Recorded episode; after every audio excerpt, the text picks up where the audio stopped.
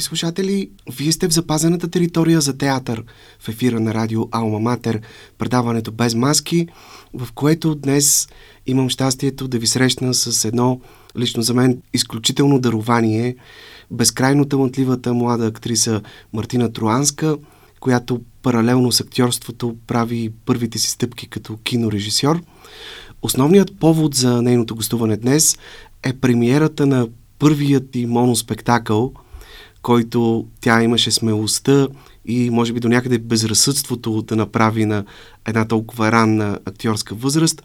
Моноспектакъл с заглавие «Издишване», драматизация по едноименния разказ на американския автор Тед Чанг. Можете да гледате «Издишване» на сцената на Театър сто деветдесет и девет. Следващите дати са първи и двадесет и девети ноември. И така, Марти, госпожица Троанска, здравей, благодаря ти искрено, че прие поканата и си тук при нас. Здрасти. Ами аз благодаря за поканата.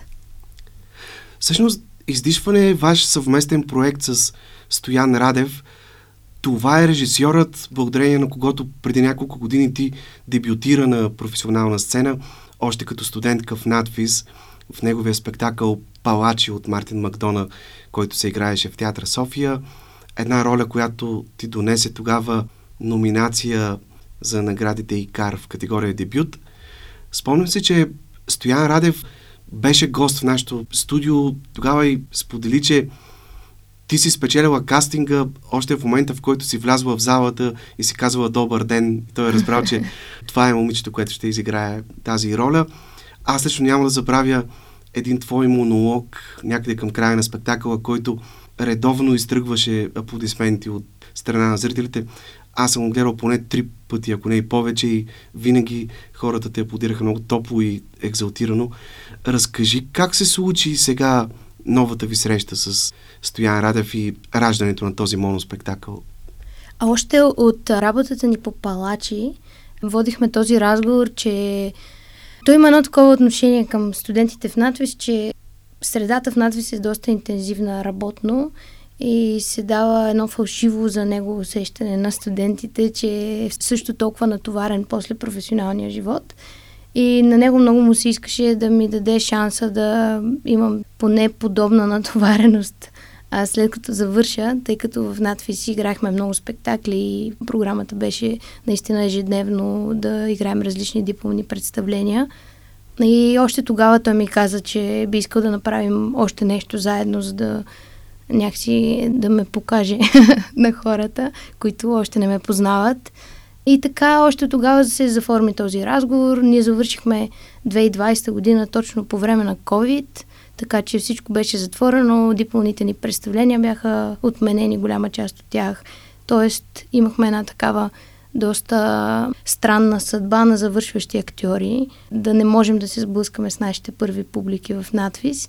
И още от тогава той ми направи това предложение да направим нещо заедно, но тъй като той е много зает от известно време и изкарва премиера след премиера след премиера, се да, оказва така, за, че... в рамките на месец, месец нещо, три премиери от началото на този сезон. Точно така, да. И това започна още по време на COVID, когато той така ми е споделял, че е бил живо притеснен за съдбата на театъра като изкуство, на живата среща, дали тя ще се състои занапред. И още от тогава той започна така да пълни графика си с сезони напред. И затова всъщност нашето представление се случи чак сега. Но пък смятам, че в добър за мен момент и с по... по-зряла преценка и отговорност в какво влизам и по какъв начин бих искала да присъствам в него. В случая ти си преводач на текста, което придава допълнителна, така да се каже, добавена стойност към твоето изпълнение, защото в някаква степен този превод се явява част от пътя ти като актриса към образа на твоя персонаж. И тъй като става дума за един научно-фантастичен сюжет, колко трудно ти беше да намериш български еквивалент на тези технически изрази, на цялата тази специфична терминология, с която е изпълнен самия разказ? Ами аз по принцип нямам опит като преводач, така че мисля, че ми беше толкова трудно, колкото би било с всяко едно понятие, като опит да бъде максимално точно до оригинала. Но в случая тук е важно и тези думички да ти пасват на теб като актриса. да, да, ги, да можеш е да ги изговаряш.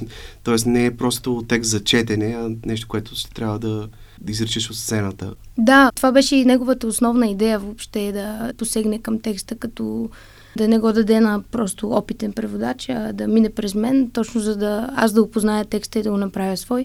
Така че колко ми беше трудно, достатъчно, имайки се предвид, че нямам опит в преводите, но пък беше интересно а и мисля, че е много важно за мен, защото за да ги преведа, особено терминологичната част, се наложи да, наистина понятия, да... Ротори, колектори, дозатори, точно манипулатори. Така. За да мога да ги преведа, всъщност аз трябваше първо да разбера какво означават и да се информирам малко повече за технологичния свят, който ми е в известна степен далечен.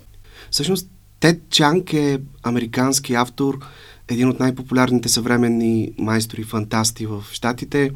Произхожда от семейство на емигранти от Китай, както подсказва и фамилията му.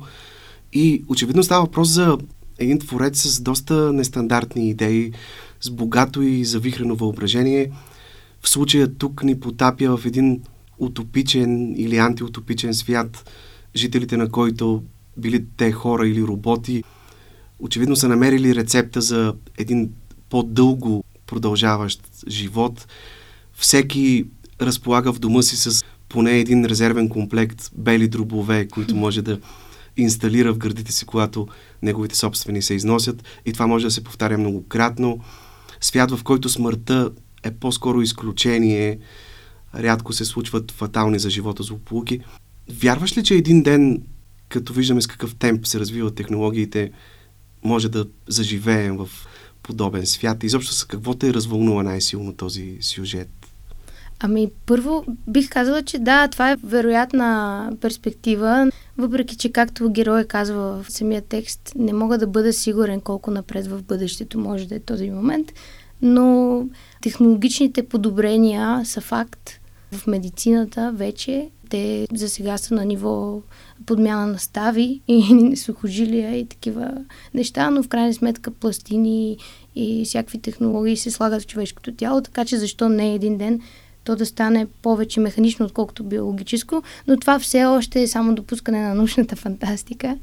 А, това, което най-много ме впечатли в текста, беше точно обратното на моето очакване, защото когато чух научна фантастика, героят е робот, реших, че това е нещо дълбоко несентиментално и лишено от емоционалност и от човешкото. А се оказа точно обратното. И това беше най-впечатляващо за мен, защото силно ме развълнува един текст, който привидно е технически, а се оказа, че е всъщност философски и много човеколюбив. Да, това е спектакъл, който по много интересен, парадоксален начин през този фантастичен сюжет, разказан на един малко или повече технически език, през един алтернативен поглед, който предлага към устройството на човешкия мозък и средата, в която всички ние живеем. Този странно конструиран свят поражда едни плашещо близки асоциации с някои от сериозните, глобалните проблеми на нашето време и също така с проблеми, свързани с микрокосмоса на най-интимният ни свят, нашите лични емоции, чувства, вълнения и взаимоотношения с най-близките ни хора. Да, така е. Така е. Всъщност паралела през цялото време е за мен очевиден, но тъй като не говори директно за него, той бяга от полето на дидактиката и затова вярвам, че текстът, изречен по този начин, бива чут от хората, очудващо за мен доста, доста по, по-добре и без тази съпротива, която аз предполагах, че би имала публиката към самия текст като технически. Да, ето тук е, има, например, темата за кризата в общуването ни, за това отчуждение, което все повече се настанява в отношенията между нас. В разказа хората се срещат в едни така наречени станции за зареждане, където презареждат дробовете си и това са единствените места за социални контакти, за размяна на новини и клюки. Единственото място, където можеш да си кажеш нещо с някого и да постигнеш някаква имитация на близост, да, което е доста стряскащо. Да, така е. Оказва се, че в този хипотетичен свят на бъдещето всъщност хората като машини са достатъчно самодостатъчни, че да нямат нужда, те реално нямат нужда от контакта с другите. И нашия герой точно към това приканва, че въпреки, че няма нужда от него, той е от тези белези, които всъщност представляват живота, които го изпълват и го правят смислен, въпреки, че не е необходимост.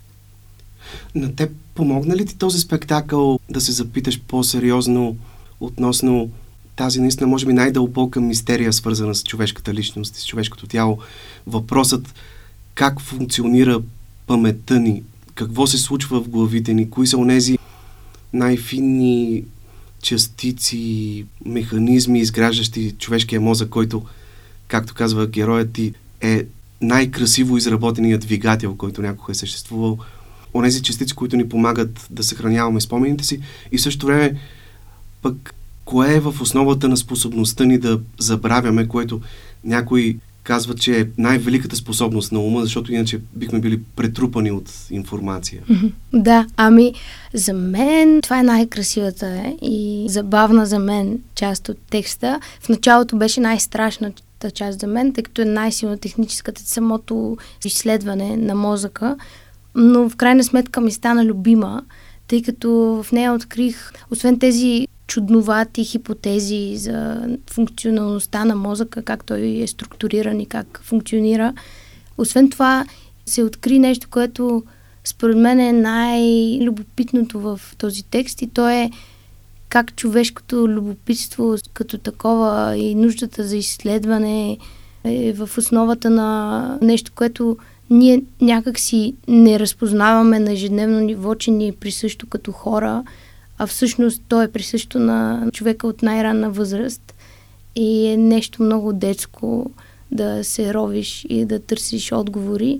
Не съм сигурна, че съм получила някакви отговори за функционалността на мозъка и на паметта конкретно, но пък тези хипотези откриха за мен една врата към наслаждението от самото търсене и това беше удивително за мен. Аз всъщност тук, докато си говорим на тази тема, се сещам за едно прекрасно стихотворение на Валери Петров, което започваше така: на пейката подкестена, в градинката обществена, ми хрумна тази мисъл, като писмо по восък, смъртта изтрива знаците от тленния ни мозък и пита се при тази фатална перспектива, събраното в главите ни, след той къде отива? И вторият куплет е: естествено и то е градено върху факти, почерпени от други предшественици, но процесът бил е сложен, в главата си все пак ти в едно си ги споявал и ето той едно, добито с труд и пот през цял един живот, с тебе като плява, фют, вмиг се разпилява. Тоест това е много интересен въпрос. Какво се случва след смъртта ни с онова, което сме събрали в нашата памет, нашите мисли, изводите, до които сме стигнали през живота си, спомените, цялата тази информация и неповторимия начин, по която всеки един я е сглобил в едно цяло в, в главата си.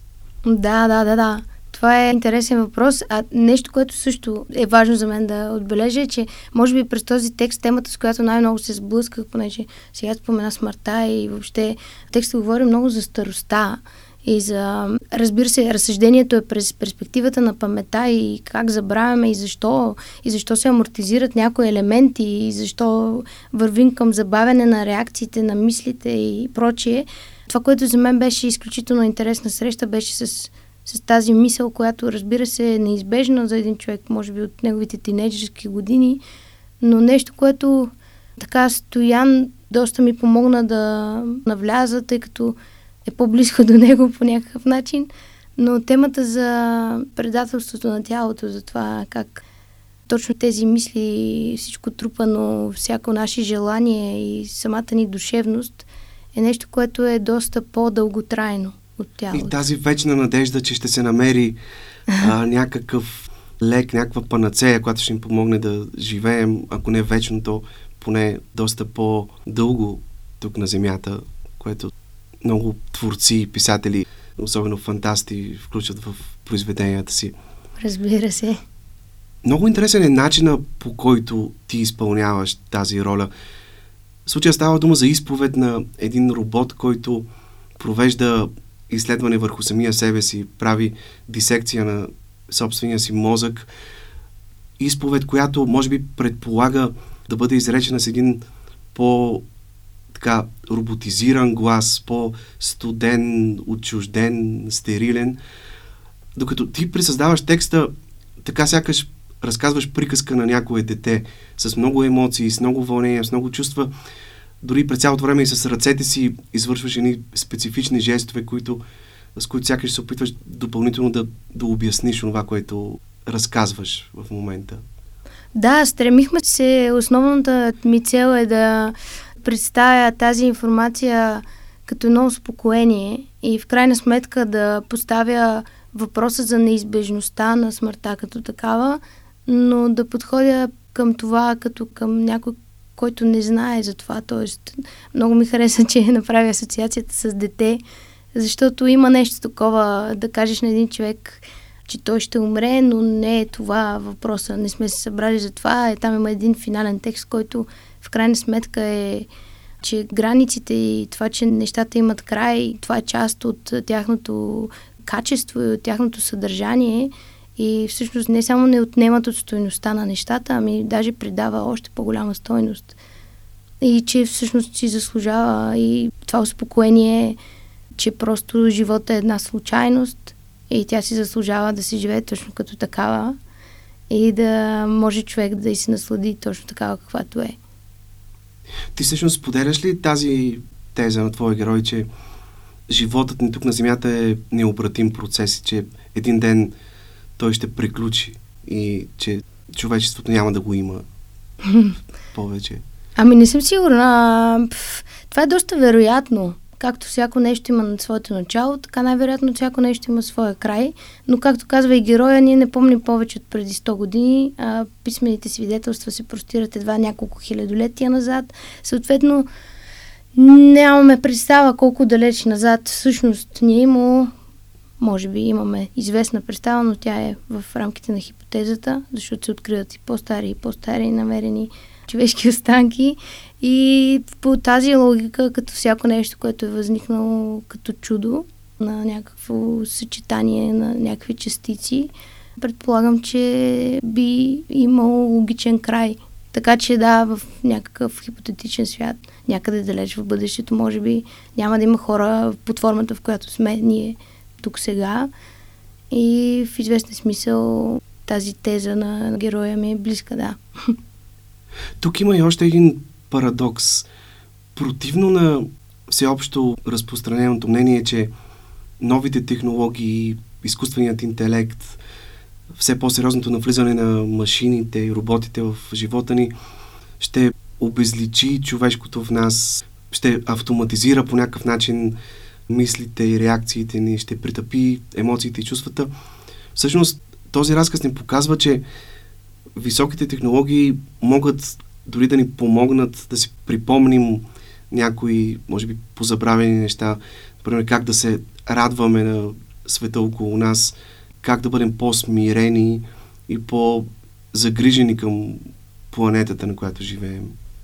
Да, така е, така е. И освен това, мисля, че точно поради тази автоматизация и технологизация в един момент изплуват сякаш в това море от технология нещата, които ни правят хора, а те в крайна сметка, както се съдържа и в текста, така и, и аз мисля, че се обуславят главно от нашата емпатия, от нашата сантименталност, от нашата емоционалност и затова изкуството като такова се появява като доста голяма необходимост и като нещо толкова ценно, защото то се различава от роторите, манипулаторите и всичките технологизми и се явява като нещо, което съществува само по себе си, без то да е необходимост за съществуването, но напротив, съдържанието на това съществуване. В спектакъла ти свириш на тромпет или по-скоро на моменти изтръгваш така отделни звуци, по-скоро дисхармонични, отколкото някаква мелодия от този инструмент. От какво беше продиктувано това решение? Ами, по стечение на обстоятелствата аз се уча да свиря на тромпет.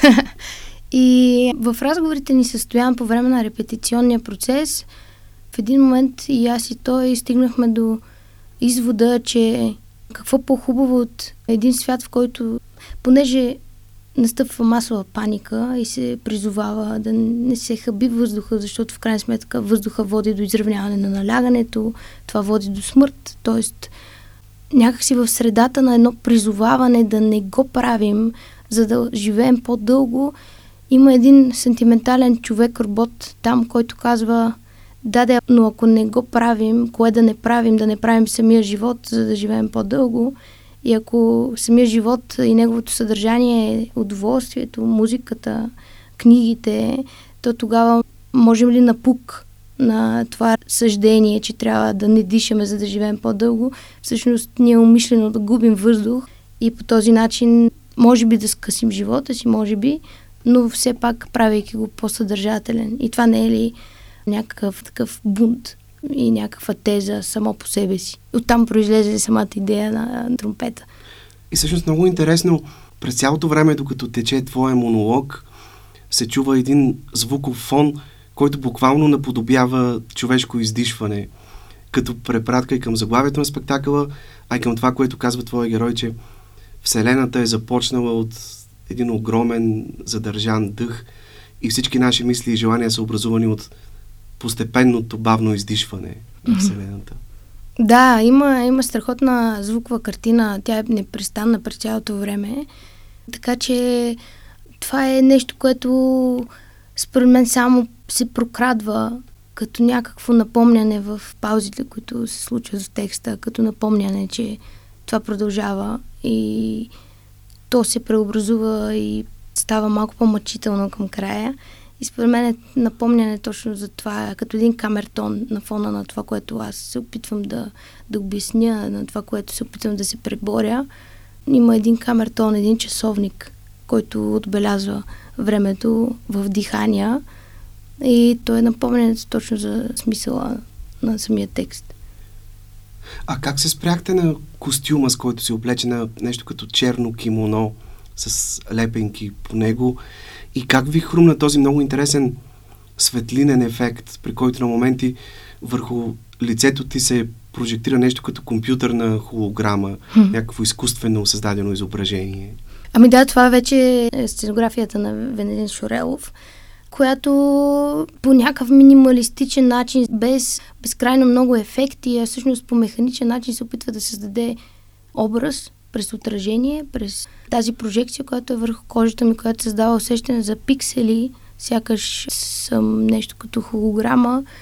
Честно казвам, това не е нещо, което реално съм виждала, тъй като когато съм на сцената, винаги съм заставала Стоян Радев, за да го видя, но не и в пълнотата му. А относно костюма, той е вдъхновен от... Решихме, че текста е доста философски в същината си и така говори за едно смирение и искахме да избягаме от класическия sci-fi, в който има спандекс или някакви металик материи, а по-скоро да е нещо в натурална твърда материя и по-скоро в свободна кройка, тъй като този разказ е проведен от, от един човек, който стои сам в собствения си дом, доста отделен от обществото, в което това някакси, вече говорихме, че има едно наложило се отчуждение и в тази логика искахме това да са удобни дрехи, но може би с някакъв реверанс към автора, който е от азиатски произход, може би като някакъв знак за философията на този човек. Ти самата как гледаш на тази наша Вселена? Дали тя е наистина едно безкрайно космическо пространство, както смятат много от учените, дали пък има нещо вярно в хипотезата на Тед Чанг, който разглежда като затворена система, т.е. че някъде е високо, отвъд границите на полезрението ни, има нещо като купол, което я прегражда. Разбира се, при него той го прави, за да прекара тезата си през логиката на втория принцип на термодинамиката. Нали, това, че затворените системи престават да функционират, когато се намират в състояние на равновесие. Това е равносилно на смърт за тях, което се отнася и за биологическите системи.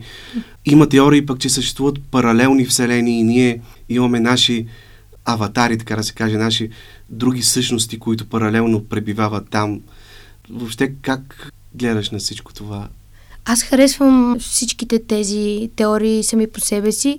Не мога да кажа, че мога да се спра на една, но се вълнувам много от... Особено напоследък покрай спектакъла изгледах много такова кино и определено за мен е вълнуваща мисълта, че Вселената е безкрайна и че тази случайност на нашата планета, на която се е зародил живота, всъщност най-вероятно е по пътя на статистиката е повторяема и най-вероятно това се случва някъде другаде. От друга страна, цялата теория на измеренията, петото измерение и въобще света, в който можем да използваме по-голям капацитет от мозъка си, в който има едно съществуване, което отвъд физическото и там има тези паралелни реалности. Това, че времето се случва успоредно и паралелно, едновременно, всъщност, че възприятието минало и бъдеще са само възприятие на човешкия мозък, а всъщност всичко, което е било и всичко, което ще бъде, се случва тук и сега, в тази секунда. Това са теории, които винаги запалват въображението ми и ме вдъхновяват, така че нямам някакво конкретно мнение по въпроса, но се вълнувам от тази мисъл и ми харесва да мисля за Вселената като безкрайна. Спектакълът завършва с едно послание на твоя герой, отправено към евентуалните бъдещи пришелци от други цивилизации, от други светове, които един ден ще посетят Земята. Идеята там е, че това ще се случи след като вече човечеството няма да съществува. Ти обаче оптимист ли си, че ако има други форми на живот в галактиката, можем един ден реално да се срещнем с тях и да установим контакт още преди нашата цивилизация да е загинала? Аха, интересен въпрос. Представям си, че зависи от продължителността, в която продължим ние да съществуваме. Тоест не си представям в някакво близко бъдеще да има някакви човекоподобни извънземни, с които ние да установим контакт, но не изключвам варианта. А вярваш ли, който... че има такива същества? Човекоподобни не, а че има такива някакви същества някъде, вярвам, да. Точно на принципа на безкрайността на Вселената няма логика да има едно изключение. Има логика на статистически принцип да има няколко изключения. Затова вярвам, че може да има някъде там живот. И всъщност последните две изречения в спектакъла може би съдържат основната планта на целият този разказ. Съзерцава и невероятното чудо на съществуването и се радвай, че можеш да го правиш. Тоест тази способност да, да умеем да се удивляваме на всичко така, сега едно го виждаме за първи път. Нещо, което си струва да правим всеки ден и да не го забравяме. Да, нещо, което правят малките деца, преди да се научат на социалните норми и на това какво е прието и как се държим ние възрастните. Има едно очарование и откриване на всяка секунда и на всяка минута, на всяка една тъкан, на всяко едно растение. Това за мен е очарователно. Тази наивност и тази любов към живота, пиетет към живота, към вкусовете, към ароматите. Това е, според мен, най- най- най-хубавото в този текст. Добре, колко сериозно предизвикателство беше за теб да направиш моноспектакъл на една толкова ранна възраст? Ти си на двайсет и четири или двайсет и пет? двайсет и шест или... вече. двайсет и шест години. Но да си сама на сцената, без партньори, без нечии очи и нечия рамо, на което знаеш, че можеш да разчиташ, да се опреш. Единственият ти партньор е публиката. Да, да, беше предизвикателство, но пък така постепенно изградено и с голяма, голяма опора и помощ от страна на Стоян Радев, така че в момента, в който той направи тази заявка и ми гласува това доверие, аз се опитах да върна обратното и да се доверя на неговата преценка, дали аз мога да се справя с това. И вече съответно е негова преценката и дали съм се справила, но аз се опитах наистина да се доверя до края и стъпка по стъпка да градим и да стигаме до там, докъдето сме стигнали, докъдето съм успяла в собствения си опит и собствената си увереност, съм дала наистина най-доброто, така че беше огромно предизвикателство, не мога да кажа, че не ме беше страх, но някакси това е и част от съдържанието на текста и това припокриване между героя и мен, че в крайна сметка по-добре, че се е случило, ми даваше кураж да се впусна наистина без предразсъдък към темата и към собствените си способности. Ти спомена, че завърши НАТФИЗ през две хиляди и двайсета и от тогава до сега като че ли не са много чести изявите ти на театрална сцена. Дали това се дължи на факта, че подбираш внимателно проектите, в които искаш да играеш, или че междувременно записа кинорежисура в Нов български университет, или просто не си получавал достатъчно примамливи предложения за интересни роли на сцена? На какво се дължи всичко това? Питам те, тъй като с талант като твоя, с излучването, което имаш от сцената, за мен е грехота да играеш толкова рядко. Много благодаря за комплимента. Мисля, че се дължи основно на собственото ми колебание, тъй като аз, когато завърших, така много исках да пробвам своите сили в полето на киното, тъй като е нещо, което винаги ме е вълнувало, още преди да кандидатствам в НАТФИЗ. Съответно, основната ми цел тогава беше да кандидатствам и да избягам от полето на хипотезата, да опитам наистина на практика да уча кинорежисура. В това време направих два късометражни филма, сега готвя трети. И може би това е едната причина, защото аз се отдръпнах наистина от сцената като занимание, изобщо като намерение. Но пък искам да кажа, че в процеса на учене на кинорежисура и въобще заниманието с режисура, което е диаметрално противоположно занимание на актьорското, всъщност придобих много силен афинитет и силно желание да се върна на сцената, и то не само да съм актриса в киното, ами напротив в театъра, точно заради живата среща и енергия, заради това, че случването е тук и сега и то е уникално само по себе си, не е запечатано както в киното. Тоест, мисля, че това беше ползотворен път, който аз имах нужда да измина и който ме направи доста по-уверена в желанието ми да се занимавам с театър. До момента ти се изявяваш като независим актьор. Това ли е амплуато, това ли е статуса, през който искаш да се развиваш от тук нататък? Тоест, да имаш свободата ти самата да избираш проектите, в които да участваш, с целия риск, който носи това, понякога да има по-кратки или по-дълги периоди от време, в които да оставаш без ангажименти. Да, да, определено за момента това е нещо, което така съвпада с начина ми на живот, с начина, по който мисля. Така имам време да се развивам, да се съсредоточа върху себе си и да се отдам на нещата и хората, които обичам. Така че за момента това е определена посока, която работи за мен. Никога не бих се зарекла, че съм против щат или работа в конкретен театър. Напротив, въпрос на естествено случване на тези неща. Да попадна на правилното място в правилното време.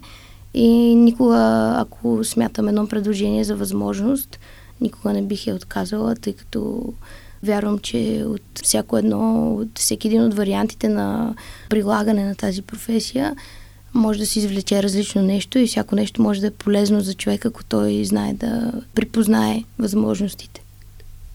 Аз слушах някъде едно твое интервю, в което ти казваш, че театралното изкуство у нас в момента се намира в сериозна криза и застой, че е прекалено посредствено и така политкоректно, което е нещо много интересно. Можеш ли да развиеш тази теза? Какво по-конкретно имаш предвид? А, това дори нямам представа преди колко време е било, но аз поддържам не, тази теза. Колко година или нещо, не знам и аз не помня, но ми направи много силно впечатление, че млад човек като теб така има смелостта да говори по тези теми, защото те са важни. Ами, вярвам, да, че не съм някакъв капацитет или не съм сигурна дали е уместно изказването на това мнение от позицията, в която съм, но истината е, че моето наблюдение като човек, който е някакси пълен със сила и с заряд и вдъхновение да прави театър, откривам рядко вдъхновение в нещата, които гледам, по простата причина, че има едно групово обезсърчаване на хората, които се занимават с театър, от техния собствен смисъл. Имам някакво усещане, че виждам особено хората, заради които съм станала актриса, които са ме впечатлявали и за които съм се вълнувала да гледам на сцена, които сега са имена и така някакси от своята позиция, може би аз си представям и допускам, че биха имали повече глас в развитието на театралното изкуство като форма и като глас, като тези, то виждам тези хора по-скоро обезсърчени и това ме натъжава, тъй като от друга страна аз имам много приятели, познати и дори роднини, които искат да се занимават с театър, които кандидатстват примерно в Театралната академия и срещат една среда, в която, за съжаление, все по-малко преподаватели остават, тъй като голяма част от тях се пенсионират, разбира се, това е абсолютно естествено, но някакси няма приемственост, няма и нова кръв, която да иска да, да запали тия деца и да се погрижи за тяхното развитие. А самата теб всичко това по-скоро обесърчава ли те или те мотивира да се опиташ да направиш нещо, за да се променят нещата? Като млад човек носиш ли някакъв бунт в себе си? Чувстваш ли се бунтар, който така с непокорството си, с това да изрази несъгласието си срещу начина, по който се развива това изкуство, може по някакъв начин да допренесе и да спечели към каузата си други млади хора, на което аз лично много се надявам? Да, да, вярвам в това и познавам все повече млади хора, особено от сега завършващите, така няколко години по-малки от мен. Този разговор присъства в душите и в устите на тези хора, така че когато ние излезем на социално събитие или се видим в театралните зали, този разговор се води и има едно ново поколение, което в момента идва и то е доста смело и доста мотивирано да се опита да създаде по-приятна и по-достойна среда за работа, която да е по-мотивираща за младите съответно и да мотивира и хора да застанат в позицията на преподаватели. Аз самата имам мотивация в някакъв момент от живота си да застана и да някакси от позицията на някакво име, за което тепърва имам да се боря, да мога да осветя и да дам някакъв, докъдето мога, някакъв заряд, който аз нося, да го предам на едни хора, те да се запалят и да носят този пламък. Така че да има развитие, да има нова смелост и нов живот в българския театър. А има ли все пак спектакли или театрални събития, които са те вдъхновили особено силно напоследък, които са те развълнували истински? Напоследък гледах няколко представления в учебния театър в НАТФИЗ и искам да кажа, че това винаги е вълнуващо за мен. И мисля, че би било вълнуващо за театралната публика изобщо. Това е преживяване безкрайно различно от преживяването на спектакъл в репертуарен театър, тъй като неопитността и заряда на сега завършващите студенти са впечатляващи и са наистина зареждащи и вдъхновяващи. Така е, наистина също го потвърждавам. Да, това, това мисля, че е нещо, което бих казала, въобще нещо, което те първа се опитват, може би като академия да застъпят и мой професор Пенко Господинов и въобще ръководството на академията да се знае и да се посещава повече учебния театър, защото той е учебен поради факта, че хората още не са дипломирани, но всъщност не отстъпва по качество на спектаклите и на изпълненията, а напротив, даже носи повече заряд. А ти самата как извървя пътя от актьорството към кинорежисурата? Доколкото знам, това е било твоя мечта още в тинейджерските си години. Тогава дори си спечелила и награда от един младежки конкурс за кино и до последно си искала да учиш кинорежисура някъде в чужбина, но в крайна сметка си се спряла на актьорството и НАТФИЗ. Да, точно така е. Ами кинорежисурата, да. Аз имам голям интерес към киното като такова, като изкуство, като изразни средства и, и прочие. И ми попадна тази възможност да завърша една магистратура вече от позицията на завършил актьора, защото аз мисля, че съм попаднала на своето място в НАТФИЗ. Мисля, че съм се развила ужасно много, най-вече личностно преди актьорски и всякак. Така че за мен беше безкрайно ценен опита, който получих в НАТФИЗ, но имах нужда да стигна и до кинорежисурата. Ти завърши при професор Георги Диугеров. Точно така, при професор Георги Диугеров, който е безкрайно интересен човек, безкрайно полезен, толкова грижован и толкова влюбен в това, което прави, че той е от тези много малко в моя живот поне срещи на преподавател, който наистина пали искра и наистина вдъхновява. Така че пътя беше интересен за мен, доста отрезвяващ относно позицията на режисьора в киното, основополагащ, що се отнася до изразните средства на киноезика. И оттам нататък вече аз правя своите първи опити, но те са по-скоро проба и по-скоро... Да, всъщност, ако направим плавен преход от театъра към киното, той при теб със сигурност е свързан с творчеството на Чехов, тъй като в НАТФИЗ ти имаше шанс да играеш няколко пъти в различни откъси от негови разкази и пиеси. Едно от дипломните ви представления беше по Платонов с режисьор Криш Шарков, а дебютът ти в киното беше с късометражен филм, екранизация по разказа на Чехов "Анюта". Тази година пък спечели наградата на фондация Стоян Камбарев триста петдесет и пет за един друг твой късометражен филм "Голям", вече по оригинален сценарий. Как гледаш на тези първи признания, които получаваш? Анюта също знам, че е бил селектиран на немалко и то престижни международни фестивали за късометражно кино. Да, Анюта успя да попътува своя живот, въпреки че пак в контекста на COVID, в който тези фестивали нямаха живи издания, но на много онлайн форуми успя да присъства.